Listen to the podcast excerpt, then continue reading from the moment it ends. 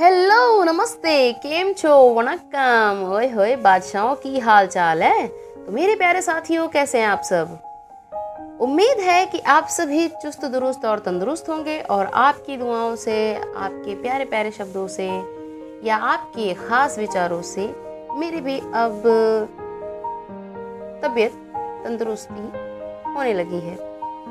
तो सहेलियों, सखियों, प्यारियों, परियों और पापा की दुलारियों हाँ हाँ हाँ आप सभी को ऐसा लग रहा होगा कि ये अचानक मैं फेमिनिन टोन में क्यों बोल रही हूँ। तो मेरे प्यारों, मैं उस विषय पर से अभी पर्दा गिरा देती हूँ। तो आज का जो एपिसोड है ना, वो एक स्पेशल पॉडकास्ट एपिसोड होने वाला है। और ये फुली बेस्ड ऑन गर्ल्स लड़की, प्यारियों परियों दुलारियों और हमारी बेटियों को डेडिकेटेड होगा। तो भाइयों और और भाइयों अगर आपको ऐसा लगता है कि आप सभी को भी ये एपिसोड सुनना चाहिए तो कृपया इसे ध्यान से और पूरा सुनिएगा। धन्यवाद। दरअसल, आज का एपिसोड इसलिए खास नहीं होने वाला है क्योंकि ये लड़कियों या बेटियों के ऊपर है, बल्कि ये खास इसीलिए होगा क्योंकि आज से वे अपने सपनों को चूर चूर नहीं करेंगी। आज से वे अपनी ख्वाहिशों का गला नहीं घोटेंगी जो कि आज तक करती आई हैं। आज से वे अपने आप को लड़कों से कम नहीं समझेंगी।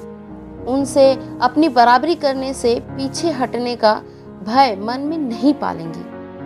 आज से कम उम्र में ही हाथ पीले होने के डर को नहीं संजोएँगी। ये नहीं सोचेंगी कि 16, 17, 18 की हो गई अब कुछ नहीं कर सकती। जैसे ही दसवीं, बारहवीं, अगर उस उम्र में कर ली तो फ़ौरन पाँव में शादी की जिम्मेदारियाँ और उसकी मजबूरियों ने बेड़ियों से जकड़ दी जाएँगी। क्योंकि अब वे अपनी उम्र 21 तक, होने तक की अपने सपनों की उड़ान को भर सकेंगी। और पता है ये किस लिए होगा? और क्यों? क्योंकि 21 दिसंबर 2021 को ये बिल पार्लियामेंट में अप्रूव्ड हो गई है कि अब से लड़कियों की उम्र को भी बढ़ा दिया जाएगा। यानी क्या? उनकी शादी के लिए अब से लड़कों की उम्र और लड़कियों की उम्र एक बराबर हो चुकी है। अब ये नहीं कहा जाएगा कि किसी भी लड़की को कि 18 की हो गई है, अभी कर दो हाथ पीले।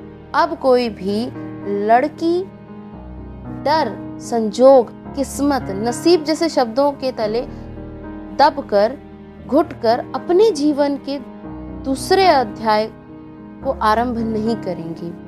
अब उनकी मंजूरी, उनकी रजामंदी भी उतनी ही महत्वपूर्ण रखेगी जितनी 21 वर्षीय, यानी कि 21 इयर्स ओल्ड लड़के की रखी जाती है।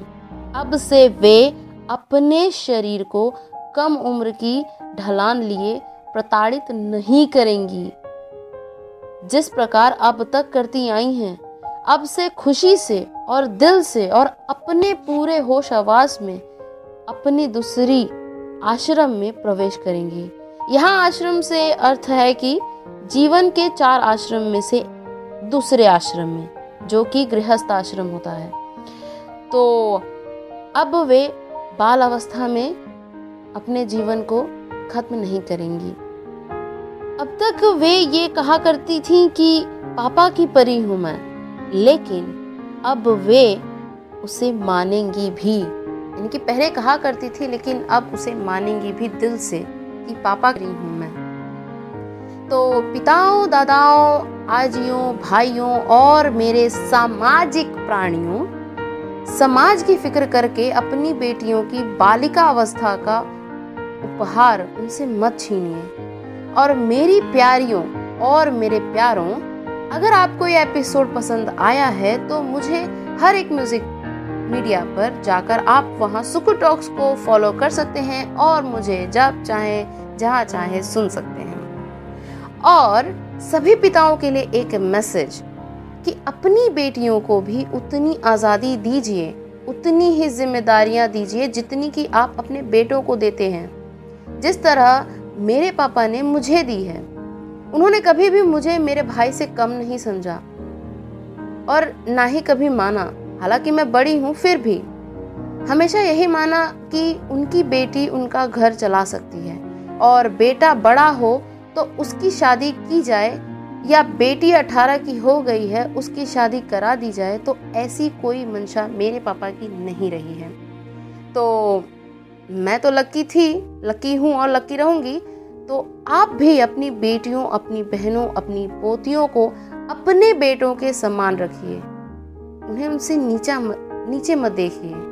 बेटियों ने तो हमेशा ही ये सच कर दिखाया है कि वे किसी भी तरह से अपने भाइयों और किसी भी अन्य लड़कों से कम नहीं है। और अब इसकी मान्यता तो सरकार ने भी दे दी है। तो ये एक विनती है। तो ऐसे ही कई किस्से, कहानियों, कविताओं, कुछ मेरी लिखी नगमों से रूबरू होने के लिए आपको मेरे यानी सुकु टॉक से जुड़े रहना होगा। और सुनते रहिए हर रोज नया, हर रोज कुछ नया। आप सुनिए ये गाना और मुझे दीजिए इजाज़त। मैं मिलूँगी आपसे एक नए एपिसोड के साथ नेक्स्ट वीक पापा की परी हूँ मैं।